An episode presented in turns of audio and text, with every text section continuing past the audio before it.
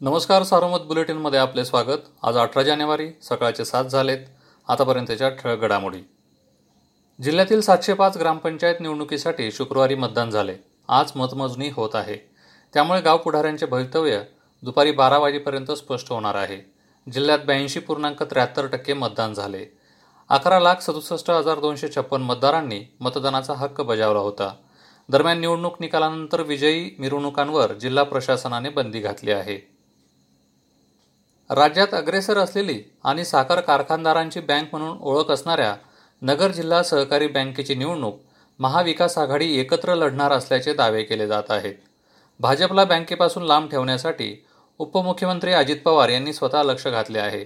बँकेच्या निवडणुकीसाठी राष्ट्रवादीचा तालुकानिहाय अहवाल सादर करण्याची जबाबदारी पवार यांनी राज्यमंत्री प्राजक्त तनपुरे आणि श्रीगोंद्याचे माजी आमदार राहुल जगताप यांच्यावर सोपवली आहे.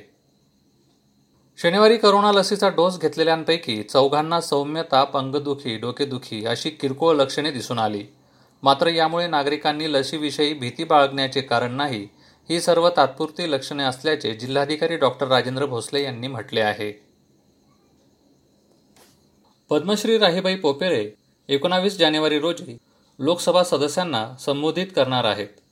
गावरान बियाणे संवर्धन व बीज बँक उपक्रमाबद्दल त्या सविस्तर माहिती यावेळी देणार आहेत. दुपारी बारा वाजून पंचेचाळीस मिनिटांनी त्यांचे तासाभराचे भाषण सुरू होईल अशी माहिती डॉक्टर सीमा कौल सिंह यांनी दिली.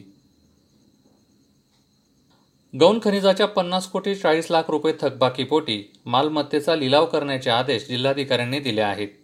तीन वर्षापासून चारशे छप्पन्न थकबाकीदार प्रशासनाला गुंगारा देत आहेत. कोणत्याही दंड किंवा पत्रव्यवहाराला हे थकबाकीदार उत्तर देत नाहीत. शेवटी प्रशासनाने टोकाचे पाऊल उचलले आहे.